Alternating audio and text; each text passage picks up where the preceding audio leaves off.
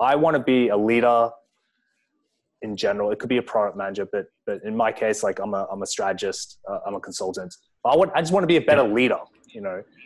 So what would you tell me to do? What would be like three simple things that I could do tomorrow?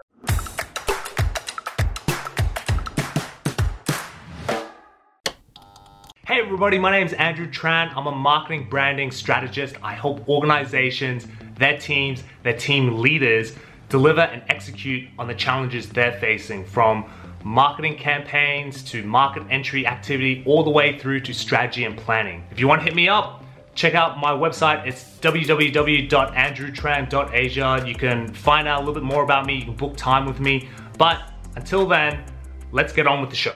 My next guest today is Aaron Fu. He is currently the head of product strategy for iCar Asia, which is an online platform that enables you to buy and sell cars throughout the ASEAN region. Besides that, Aaron also has a deep background when it comes to education and training throughout Southeast Asia and is also a co author of a book called Habitudes 21 Days to Change Your Life. Our chat focused around his career, uh, around product strategy, how he got into that. We also looked at overcoming obstacles when it came to management and leadership. And we also talked about some of the tips with regards to communication, how to effectively apply that with your team in order to deliver and execute on time, on budget. So without further ado, give it up for Aaron. Aaron, my man, how's things? Good. What about you, man? So how's things in Saigon? Man, Saigon is fantastic. Uh, for anyone who's watching or listening, we're shooting at nighttime. It's something I don't do all the time. I normally do. nighttime is great uh, at the moment. Uh, you know, it's a it's purple backdrop. Pollution is at a is at a low at the moment. It's at a medium right now. But uh, what, what's happening, uh, you know, in Malaysia right now? Well, I guess right now itself, it's also quiet. It's something which I really do enjoy during the night because actually there's actually a construction which happens during the daytime and it gets really noisy with all the banging and all that. And that's why I probably requested for it to be at night. yeah, I think Malaysia wise, it's it's been great. We are not starting to see how COVID is gradually getting better and uh, the situation here where we can actually go out more freely. We are not so much restricted. Of course, there are quite a lot of things which have been added into our daily lives. Like you got to go out with a mask if you don't go like a, if you don't go out with a mask, you're not going to be allowed in the shopping malls and things like that. So there are things which have changed, but overall, in general, I think Malaysia is doing really well. Yeah, no, Malaysia is doing fantastic. I know some of the other Southeast Asia nations um, that have kind of recently kind of lifted lockdown as in, in some cases like have, have created a second spike. Uh, so everyone's kind of a little bit more. Oh yeah. Outbound travel hasn't really started yet. Uh, hopefully, hopefully uh, Vietnam starts theirs in, in September. Uh, fingers crossed. Otherwise, uh, we'll probably have to wait a little bit longer, like the rest of the world um, will have to be. Oh yeah.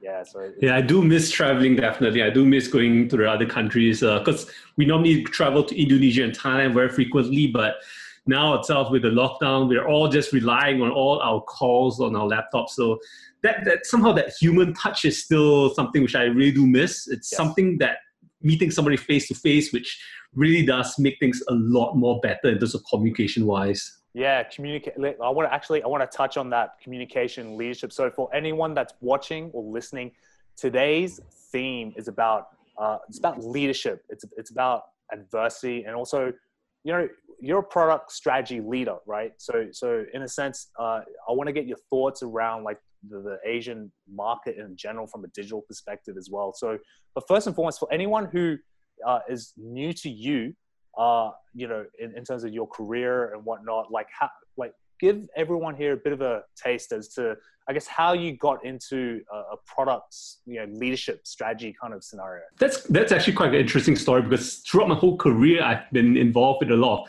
personal development, a lot of training, and um, throughout my whole journey, it's been about making sure people knew about our product. So I, I worked in quite a number of MNCs, some in uh, Japanese-based MNCs, where uh, we built up teams on providing training and education for a product. So I still remember that those were the days when 4K TVs were not a thing just yet. We were trying to bring 4K TVs in the market, and I think back then we didn't have much 4K content as well. It's like um, 4K was something which you would probably find on YouTube and cameras, but you won't find like Netflix. So Netflix wasn't wasn't something in the picture in APAC just yet. So 4K was something very rare. I still remember we had to educate people about 4K and what is 4K, smart TVs, what were smart TVs, and things like that. So I kind of got the product in that kind of perspective by educating people about product. But my real taste in digital product came only the past couple of years where I started venturing into iCar Asia, and uh, this is where I explored into um, the products which we had, which provided uh, dealer services as well as car buyers to help them uh, buy and sell cars. So when I joined to that company itself, I think one thing which I was really lucky was that I actually had an amazing mentor. So um, his is this guy named Pedro Stau, and uh, his he, he was our CIO at that time, and he really gave me the opportunity to really explore and see what product strategy is and how do we really define and build a product which suits the right market. Wow. Okay. Yeah. So Pedro Stau, like, uh, do you do you feel like the reason why uh, he's such you know you regard him as a bit of a mentor was because he gave you that space to to really kind of learn yourself? Oh, definitely. I think uh, one thing which he really gave us the opportunity to do was that to explore whatever we're passionate about. So there, there, there are things which you yourself would definitely believe in, and uh, not everybody would believe in. But I think as a leader for him itself, he gave me the opportunity to try it and learn from my mistakes. So obviously he's going to be there with a safety net to make sure that I don't make the extreme far mistakes. But um, he's the guy who will be there to allow you to make that mistakes, that small tiny bit of mistakes, and then allow you to learn from it. Because I think at the end of the day itself, it's also about um, making that mistakes yourself and learning from it. So he allowed it for me. Yeah, actually, that's a good point. Uh, you know, it kind of brings to our, our first kind of key question, like around leadership. Uh, you know, you yourself for anyone who's who's watching and listening, like who doesn't know, you've got a psychology degree, but you're also a certified coach. um, so you're not just yeah. a product strategy whiz. You're you're you know you actually can communicate and and you're certified for that as well, and you can analyze people. And so with that in mind, like when you're going, when you went through that journey to become a leader that you are now, obviously there would have been some pivotal moments that occurred from a learning perspective would you be able to recall a couple of them to share? I think for me itself, it's it's the moment when I was given the opportunity. So um, coming from a training background itself and jumping to a product, it's it, it, it has that that leap in between, which it's kind of like um, jumping to a pool. So you know how when you're standing by the side of the pool and you you just want to jump in the pool, but then you know you like mm, you just hold yourself back and like you almost jump, but you're like, mm, not just yet. The cold, the pool is cold, and um, I think what happened was that the opportunity was given to me uh, by by Pedro back then, and uh, he allowed me to take that plunge. And at that moment of time, I knew that the pool was going to be cold if I were to jump into it, and taking that plunge was probably one of the most rewarding thing which I did because at the end of the day, if I kept holding on to what I what, what I was comfortable with, I'll still be doing what I was um, been doing for the past couple of years. But allowing myself to take that plunge, I think that really created that learning opportunity for me. So coming from a completely different background and jumping to something completely different, something completely new, I think that changed a lot for me. That that jump, uh, you know, obviously it's it's harrowing yourself. Like it's, it's a completely new experience. Um, you know, and, and you spoke about it before, becoming good at something, being great as being a, whether or not it's being yeah. a, or being a, uh, a subject matter expert, it requires experience. But part of that yeah. is making, you know, bad decisions from time to time. Um, obviously, I'm not gonna. I don't want to throw you on the bus, so I'm not throwing you on the bus. But I guess what was the key learning you got besides the the jumping and plunging? Like, was there something technical uh, that you learned from this whole experience? I, I wouldn't really say technical because I think a lot of things is still relevant um, wherever you go. Um, as long as you're able to do whatever it takes to get things done, then I, I think it's it's uh, kind of the same.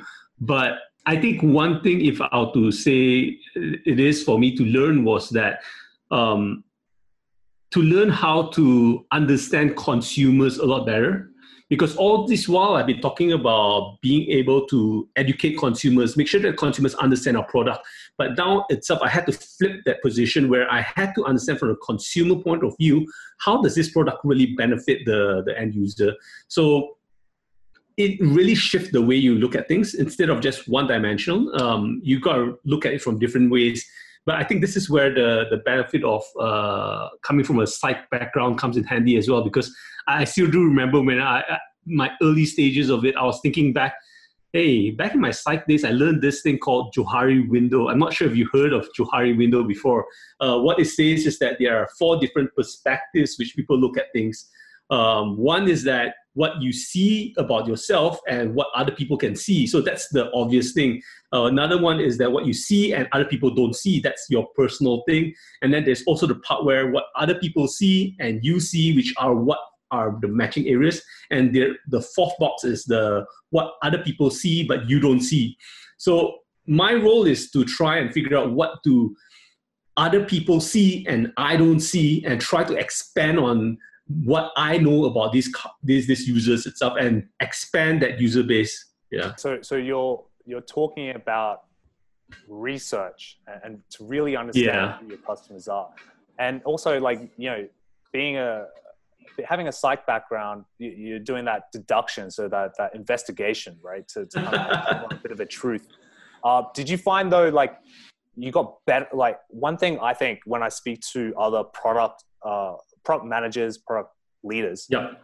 is their main learning they've got out of it is the ability to ask better questions to get an answer that will help uh, the product, the service, the organization, yeah.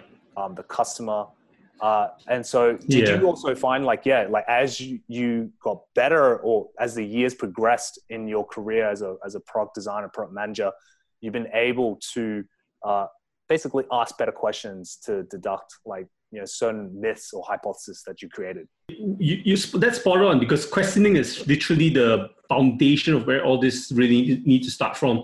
If you're not asking the right questions you're not going to find the answers which you need to to fulfill your product.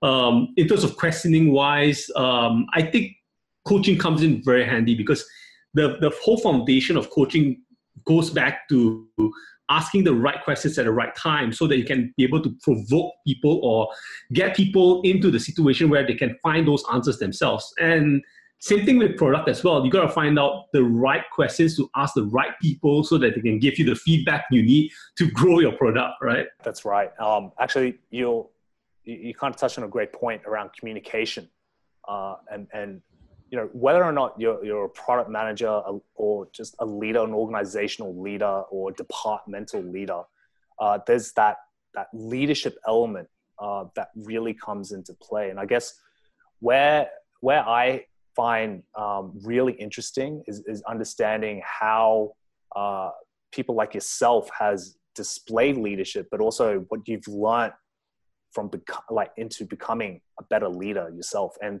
so I guess the question is, is uh, what have you learned through time when it came to becoming a better leader for those around you? It's all about empathy. Um, the, the, the, the more I, I step into a leadership role, the more I find that um, it's really not about yourself, but uh, the whole team. And what how the team is currently performing reflects back on you. And if, if they're not performing it's chances are uh, it's very easy to just point the finger and find the weakest link. And but that that really shouldn't be the case. The weakest link at the end of the day comes back to you because it's it's how you bring up the team right? Um, and that's where if you come to your team members from a point of empathy so the there's a big difference between sympathy and empathy, right? Sympathy is some you're feeling for somebody. So if they are not performing, you feel for them and you pity them, right? Uh, but if you're empathizing with somebody, this is where you feel with them, and that is a big difference because once you're feeling with these people, uh, with your team members, you you start to understand what the struggles they're having and uh, putting yourself in that shoes also allows you to think from their perspective. If there's a roadblock and if you're a leader itself your job is to remove that roadblock so that your team can move fast forward from that. So having that empathy is so important. Yeah uh, like that's really great because i recently spoke to to a leader as well and and i asked yep. similar questions like around you know, how he was able to, I guess, communicate and, and develop that, that bond. And, and you, you talked yeah. about like empathy. And, and one of the, one of the things that he did was, you know, he obviously he came into a new market, different language, uh, but, yeah. the, but he wanted to find some commonalities. And, and part of that is he spent the two weeks just walking uh, like on his floor, just talking to those around him, just to understand who they are, what they do, uh, why they're here. Oh, wow. Yeah, and and from there, he's been able to create this intense bond uh, with his group, with his team.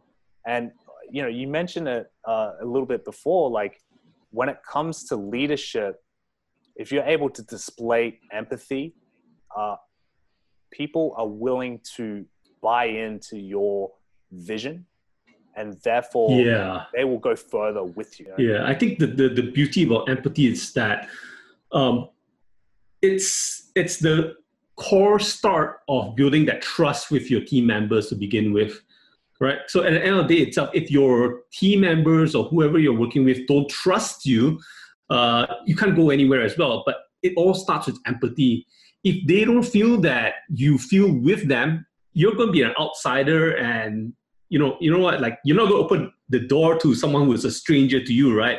So you need to take the first step and be empathetic with your team, and from there on itself, you can start building that trust. And this trust itself, it's not that trust where um, it, it's not a what's the right word for it? Um, it's not like you're giving an order and someone just listens to you, right? It's not a power play kind of thing. It's more of that because I trust you, because you feel with me, I trust you, I'll take action on it instead of just following an order. And that creates a big difference as well. I, I, I personally feel that if, if somebody is doing it for the sake of just doing it, they'll just get the job done, but they won't go the extra mile.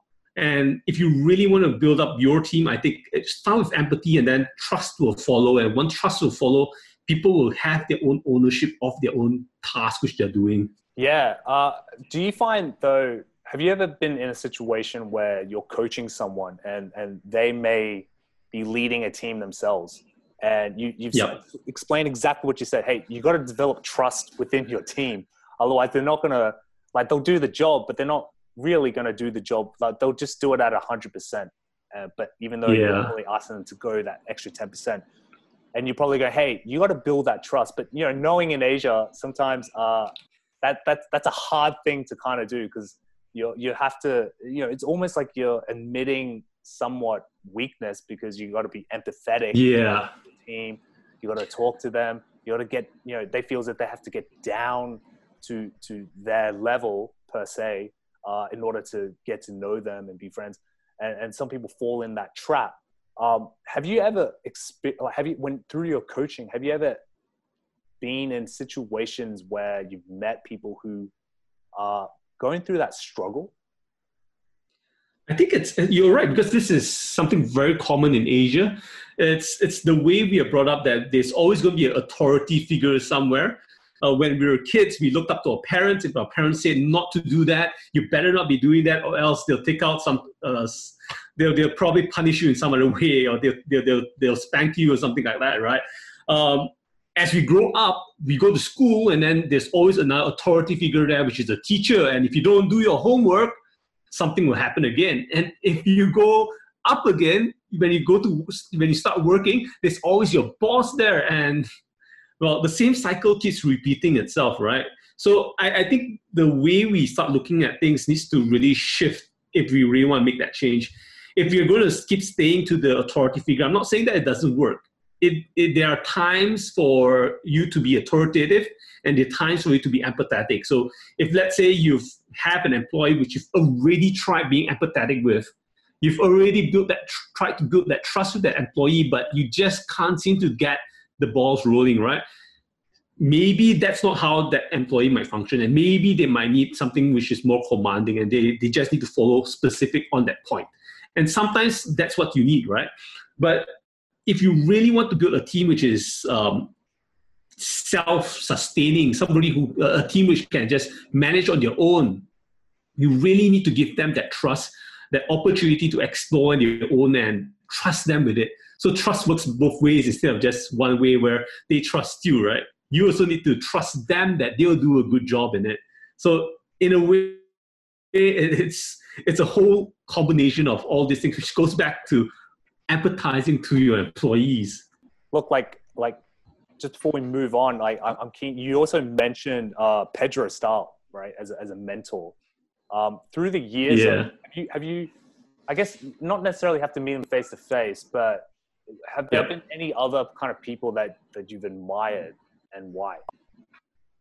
I think there are really a lot. Like, um, if from I, I kind of like have people which I, I idolize in different fields. Like, if you're talking about product wise, I'll definitely jump on, on, on Pedro again because Pedro's a guy which uh, really showed me how uh, products can really have so much solutions uh, in this world today. Uh, if you're talking about creating content, then it's it's Gary Vee uh, Gary Vaynerchuk. I'm pretty sure you've watched this video, Gary Vee. Um, I find his fire and his enthusiasm to create content on a daily basis really inspiring. Um, if you talk about personal development, um, I do have one of my former bosses as well. This is like probably like a decade ago or so. Um, oh yeah, it's more than a decade now. Um, Adam Khoo, uh, he's from actually Singapore, and he does a lot of these uh, motivational uh, training events and things like that. So I actually worked for him quite, for quite a number of years before going out and finding jobs outside Adam Khoo. Um, but yeah, I do have a lot of different mentors. It's just that from different areas.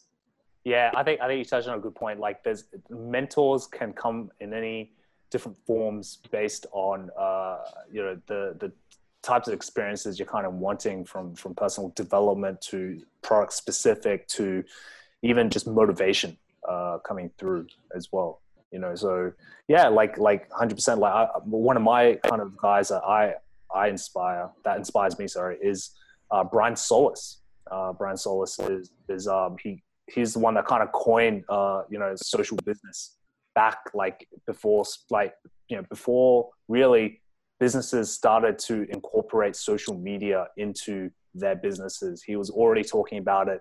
He was talking about the six steps of evolution um, that kind of moves uh, for a business to be ready uh, in order to be like a social business per se. Uh, and so from there, he's been able to go ahead and, and, and talk about uh, you know customer experience. Like his, his latest one's about customer experience, right? And he's starting to kind of you know, he's starting to move back from the social media technology because before the, the, you know the social media landscape in terms of technology in martech was quite small and each year they seem to add an extra thousand of other technologies coming into play and so it just becomes so fragmented it it's really hard to uh, to to kind of keep up with uh, you know so I, I feel for anyone who is a in the IT field and their bosses come up to them go hey I just heard something really great from Salesforce. Let's, how can we add this in? And it's like, oh my gosh, you know. So yeah, and the, the best part about it is that these people are going to come in and say that, hey, we need it yesterday. And for us, a product will be like, oh, yesterday. Um, okay, we'll start on it today. yeah, hundred percent. So okay, so moving forward, like uh, digital landscape in Asia, right? You know, yeah, you're in KL, anyone who's watching, listening, you're in KL. Uh, you know, over the last few years, right? What what are some of the key things you've seen? And it could be anything. Like I'm I'm keen to kind of yep. See head's at. I think really the tech space it really did transform a lot over the past couple of years. Um, it, it's really the time where if you have a tech idea, this is the time you need to start executing on it because if you're not executing on it, someone else is going to do it, and then you're going to be like, dang, I missed out. Um, we've seen how in Asia itself, Grab grew so fast, right? I mean, by the time Grab Grab was in the market and Uber tried to come in, it was kind of like a neck to neck battle already. And that's where if you blink and you come in too slow with your idea, you're going to have that really tough battle. Um, but Why, I think in do you think actually tech- touching on touching Yeah. on Grab? Why do you think Grab has been so successful in Southeast Asia? Do you think it's a patriotic think- thing? Because it's No. I, I really don't think so. I, I don't think it's it's uh, something because they are Asian. So personally, for me, when when Uber came in, I actually distanced myself from Grab and started using Uber. um, but I do think what they did right was to tailor make their product to the community they are serving. So if you look at look at the Grab product itself, right now they are a super app. They literally have shit tons of feature inside of it. So from wallets to ordering your food to delivery and all that kind of thing. But every single message which they brought out to the market was actually tailor made for them. And this is where I think it's so important for APAC, as, especially even if you think about each individual countries, right? Each, indiv- each individual country is different from each other. Uh, one example here, um, e-wallets, right? So if you talk about e-wallets, Malaysia probably peaked up probably about a year back or so, uh, probably a year back. But Indonesia really adopted e-wallet at an extreme fast rate. I still remember last year when I was in Jakarta, um, I was in a shopping mall and I was ordering my coffee, and I still remember there's this whole bunting there uh, where it showed a picture of the coffee, and then at the bottom there there were three different logos of e-wallet. So three different companies providing e-wallet services, and they were like printed there: twenty percent off, thirty percent off, twenty percent off. 30, 20, 30% discounts for a coffee using your e-wallet. I'll, I'll, I wouldn't mind using my e-wallet to, to make payment for 20, 30% discount. So I did, being in Indonesia, I didn't have an Indonesian e-wallet. I just signed up for an e-wallet just because I wanted that discount of 30% because I was there for a couple of days. I'm going to have like coffee again and again, right? So, so I signed up for an e-wallet and I used that e-wallet in Indonesia. Now, coming back to Malaysia, yes, there are still e-wallets around, but I probably wouldn't use it unless there is a necessity for it. For example, uh, in Malaysia, we have uh, Touch and Go Digital, which is uh, e-wallet linked to our road tolls. So it's also linked to our road tolls. So I kind of have to use it to go through the highway. Uh, so that's something which I am forced to use. But if you ask me to buy coffee with an e-wallet, I'll be like, where's my discount? I don't, I don't have that discount, so I'm not going to use it.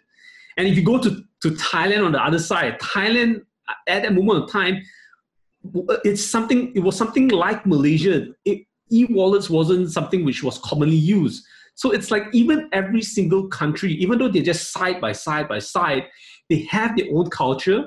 They need to be addressed individually. Even their tech levels are different. Uh, the fintech in Indonesia has a slight advancements in terms of the banking. Uh, Malaysia is slightly lower. Thailand is slightly faster in different areas. So there, there are individual countries which needs to be treated differently among each other as well. Yeah, you touched on a really good point. Hyper localization, you know, and that, Yeah. that is such a key insight that I think a lot of Westerners don't realize. Like they think Asia is Asia. Oh yeah, China, Greater China. Oh yeah. maybe Hong Kong, uh, Indonesia, and Thailand. Maybe that's about it. But then they don't realize that actually, like Vietnam, for instance, is you know, there's it's it has to be so hyper localized because the market is is so uh, fierce and competitive uh, that they don't realize that they need to incorporate this when they're building their product, when they're building their marketing strategy coming through. Like before Yeah. they even think about what kind of uh, marketing platforms to market off, they need to kind of step back and think about, all right, well, from you know, from a from a market entry point of view, how are we going to, you know, galvanize uh, the population into using this? How do we localize that approach? And so I think you know to, to, to go to go with your ride ride hailing kind of aspect, uh, Gojek, Yeah. right? It's it's uh, Indonesia. Oh yeah. You know, and it's huge. It's it's been valuated at like like I think I, last time I checked was like three or five billion dollars. I don't like it's Yeah. insane. It's insane, and they don't own anything, which isn't which is even more insane but um, in in that sense, like you're also seeing like you know how they how they localized it into the Vietnam market. They they called it Gojek. Oh, sorry, uh, they call it Go Viet. No. You know? Yeah. And and so you, you have that, and that's competing directly against Grab. It's neck and neck. Like they're, I mean, you know, in my suspicion, they're burning money quite quickly at the moment. I don't know yeah. how they're going to make profit out of it. But anyway, that's a separate conversation altogether. But on top of that, you, you've got like, uh, you know, you've got uh, like a yellow, like I think it's called B or something like that. Uh, so you know, you yep. have three big hail riding companies coming through, and that's just hail ride. And then you, you know, it's it's then you got like food delivery service. Obviously, Grab Food is one. You got PayMe, another one. Uh, like you've got all these different uh, fierce competitive, like fierce competition. And to be quite honest, like they're all fairly similar to some degree. Like like the the, the yeah actual product is same, but what differentiates between the two is potentially the partnerships they already have or they're about to build. Um, yep. The I guess from a user's perspective, like they they want to go with something like that's emerging. So the excitement of being with emerging. I think being in Asia and seeing this in, in Southeast Asia, like the, the, the adoption rate for emerging uh, platforms and technology is ferocious in comparison to the West. Um, and I think it's partially to do with the the insane kind of appetite that they have for new things, new and better things all the time. Uh, is that something that you're kind of seeing uh, as well, like experiencing it yourself, like living in Asia? Yeah, I think it's it's it's really the the whole tech scene is something which is really comparative, and it it you know you know what. Let me just hop on something which you mentioned again just now. Is like um, so while you're talking about um, getting the hyper localization for each of these this this countries and how Vietnam has three different uh, ride hailing. I think at the end of the day itself, the the the brand which will win the product which will win. It's going to be the brand which has the most empathy with the customers. Because at the end of the day itself, if you think about how Grab and uh, Grab and Gojek really entered the market, uh, I, have not seen how Gojek uh, entered uh, Vietnam, but uh, I've seen the posters of of uh, how Gojek have done their marketing, and I've seen how Grab has done it honestly, it, it's it's really about building the empathy with your users as well, right? So once again, like trust is a two-way street. You got to do it two ways, right? So the customers need to trust you. You need to trust your customers as well. So you, how do you build that trust? Is is coming out of a brand which one people know that it actually functions, it works as expected. Um, two is that it needs to be something which you can also relate to. So if you think about the, I still remember I saw this ad from Grab. It was, it really, it really warped my heart. I think it was actually in Vietnam. Actually, this ad was from. Um, so you probably have seen this ad. It's it's about how um, Grab Food was delivering food, um, and they could also deliver food to those homeless people by the roadside. So some the campaign was something along the lines that every Grab driver, sorry, every um, Grab food delivery person is a hero because that person is delivering food to a specific person and that person could even be a homeless person on the street. And it brought up so much pride in people uh, in the grab drivers uh, that they were so proud to be those grab delivery people that people trusted the brand. And that's where that whole empathy came into place right so I really think that the brand which is going to win at the end of the day is the one which really can empathize the most with the end users. Um, but yes, competition is absolutely brutal. I think I think um, one of the main reasons why Uber and Grab had to settle together um, towards the end of the whole battle is because it was literally just burning cash and cash and cash. You're going to do a lot of marketing spend and to try to get that ownership. Essentially, um, yes, empathy comes into play as well. Uh, marketing dollars come into play as well. But who can last burning money like that on the long run? So at the end of the day itself, if you're just burning money but you're not building the empathy, someone's going to have that edge. So I think the focus really needs to go back to empathy and how do you really build that relationship with your users. Yeah, just to tack on to that uh, with regards to empathy, building trust. I think also from a from an actionable point of view, it's also you're seeing brands like Grab, for instance, that they're starting to enter into Yeah. capital. Like they want to help local businesses or local Yeah. ideas, and Oh yeah. Asia being that kind of a hub of, of startups like Vietnam is what is like one of the kind of main hubs here in, in Southeast Asia. It, it, it incentivizes that kind of culture of you know startup entrepreneurial um, mindset coming through as well, and, and then having that brand name attached to it. It's like oh you're you're doing something for the community, you know, and it kind of goes Yeah. I think I think one thing that that um, you know I, want to get this your thought and then then we want to I want to move on to, to some advice. But I would love like COVID is, is killing everyone right Yep. now, right? And, and we just talked about we just talked about ride hailing like serv- it's basically the service industry. So a lot of service industry, a lot of hospitality, tourism industry. Um, you're seeing bits and pieces of of how they're going to adapt to this business as unusual. Um, how do you think? Like, I think anyway. This is my personal opinion. I would love to get your personal opinion, but Yep. uh, you know, I think there's a there's a differentiation when it comes to empathy and, and tagging that empathy and trust coming coming to it that you mentioned before is about how do we create a safe environment for our drivers, but also a safe environment for our uh, commuters coming through. And and like, I don't know, it would be so cool. I, I've, I've yet to see it, but it would be so cool to see like Grab or any of the other ride hailing companies like provide sanitized helmets. Have you, you know, like you know what I mean when you're when when you're on like a grab bike and you don't have your own helmet and you got to put this helmet on and it's yeah. just, oh and you kind of like man my, why is my head so itchy and then you know it, it, just conjures up these these kind of bad moments and stuff. And I think I think with COVID going on the uh, the sensitivity with regards to safety uh, and, and and bacteria and germs and all that kind of stuff I, I think if something like Grab or Gojek even just goes, hey, you know what, we we uh, from now until whenever we are swapping all of our helmets, where we're and we're doing it for free for all of our uh, drivers out there because we believe that by doing this, uh, we will we want to provide the best service we can.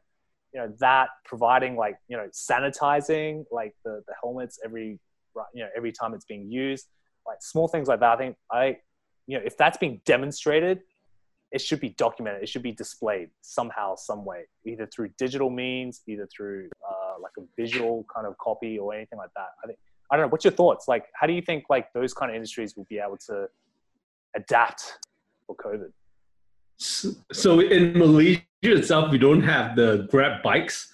Um, but I did get on a Grab bike in Jakarta. I actually do think that Grab bikes in Malaysia could be dangerous, but in Grab bikes in, in like uh, in Indonesia, I'm glad to get on it in Indonesia. So I actually did get on it in Indonesia because in Indonesia the traffic is really tight, so the bikes can't really uh, swerve in and out that much. But in Malaysia, because we don't have that much bikes on the road, it's like wow, you can really you can really see the bikes go. but I, the, the thing about it is that when I was in Indonesia, um, this was actually before the whole COVID thing started. So this was this was even before we had the early news of COVID, and we didn't even talk about lockdown yet. Uh, I still remember I got on a grab bike, and um, the rider actually provided me with a shower cap. So it's like every single person who gets on their grab bike, I'm not sure if this is something which is happening every single time, but that time when I was getting on the bike, uh, he gave me a shower cap to put on, and the helmet didn't smell like you know a helmet. Uh, and I actually didn't mind putting on that helmet because he gave me a shower cap, those disposable shower caps, and I just put it on and it didn't smell.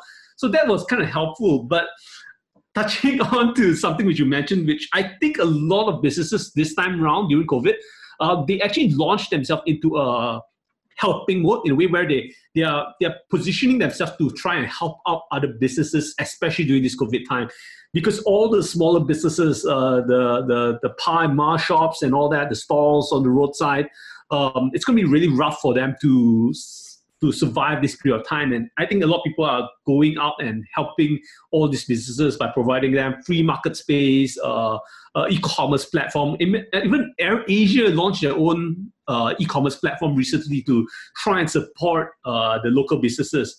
Um, but I do think there's this fine line which needs to happen as well because if the brand itself is helping with the intention to get something back in return, people will see that.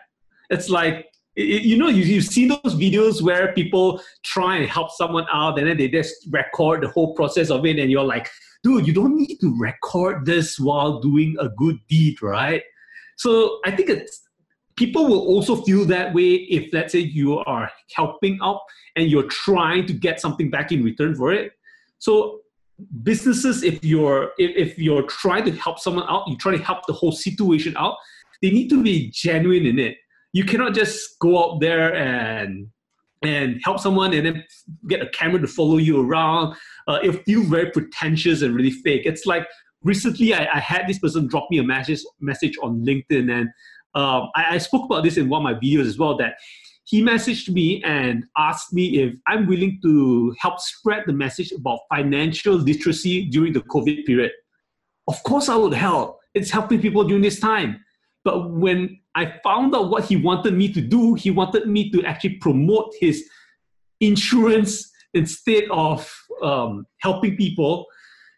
It, instantly, I just shut off and I didn't want to listen to him anymore. So there is that fine line which, which needs to be out there that if you want to help, by all means help, but your intention needs to be helping instead instead of reaping the rewards from it if you're focusing on that rewards, people are going to see through it and trust is going to be lost from there. Yeah, you made a good point. Uh, it's about authenticity in, in your approach. Yeah. Especially when you are going into and trying to help a community, it, it's it's a genuine approach towards it. I think I think the way you've just framed it has been is a really nice way to kind of put it as well. Uh, mate, I know we're running out of time, but I, I always ask a guest um, advice, right? I want to be a leader in general. It could be a product manager, but but in my case, like I'm a I'm a strategist, uh, I'm a consultant. I want I just want to be a better leader, you know. So what would you tell me to do? What would be like three simple things that I could do tomorrow to help me around leadership? Okay. First one would be uh, a Cantonese saying, actually, since since you understand Cantonese, right? Uh, so it's actually a Cantonese line, which I, I still do remember my parents telling me since I was a little kid. kid um, Yat tak. One leg kick, uh, which if you translate it, it doesn't make sense. But the meaning behind it is um, do everything you can. So one person. Um, so the thing about us working in a job right now is that a lot of times we just do whatever we are told to do. Um, but one leg kick says is that that one leg can actually support all the other roles as well.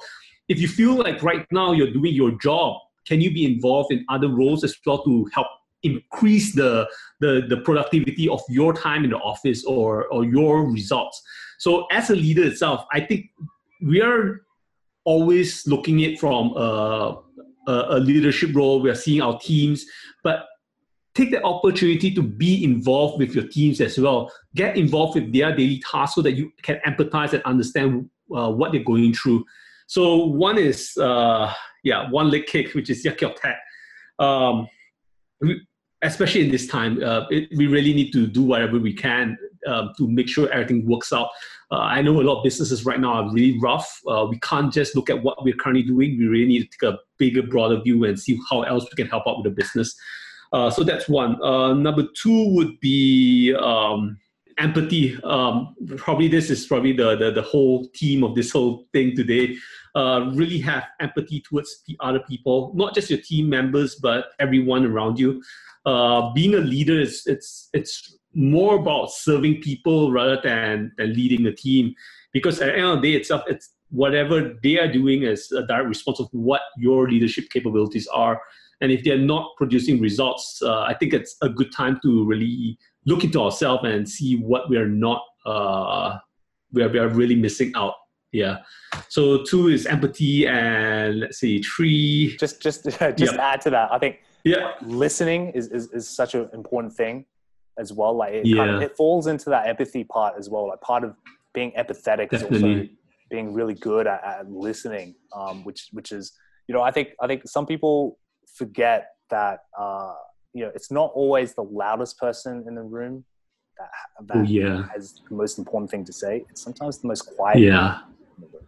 You know, and if you Yeah. like, if you see leaders, uh, you, you get the charismatic leader like like Gary Vee, uh, very opinionated, very loud, very out there, which is totally fine. But then you see other leaders who are a little bit more reserved in their approach.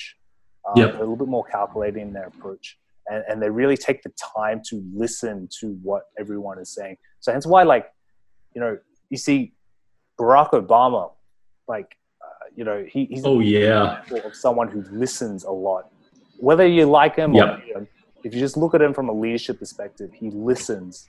And so therefore he's Yep. able to when he talks to you, it comes back to that empathy, you know, and he, it's almost like there's that connection because he's able to mention some of the things that you meant that you've said. And he's able to turn that um, and and be able to almost answer you directly. Uh, and so I I think I think communication comes in. But you got one final advice. What what would that be? Did you say jump? Yeah, jump. so going to back earlier to about um, standing by the poolside and you just want to jump, you know that it's going to be something which is very nice for you, jumping to the pool, enjoying the swim, but you're just afraid that it might be cold for a bit. And it might be cold for a bit, but until you make that jump, you wouldn't know, right? So I think if there's an opportunity in front of you, just jump and grab it. Uh, don't wait. If you, you're going to wait, some other tech giant is going to build that empire and you're going to be have a trouble building up your empire after that. So yeah, jump. Okay, for for people who want to connect with you, what is the best channel? I would say find me on LinkedIn. Uh, just type out Aaron Foo, A R N F O O. Uh, you'll find me on LinkedIn. I do have uh, quite a number of video contents posted up, as well as I recently just started doing live. So if you connect with me, you'll be able to get notifications about when I get live on LinkedIn as well. And let's have a chat. Yeah. Yeah, definitely. Uh, you know, all the show notes and everything below. Actually, before we end it, I, I want to ask you, and, and we, we spoke about it just before we recorded, Yep. um, really quickly.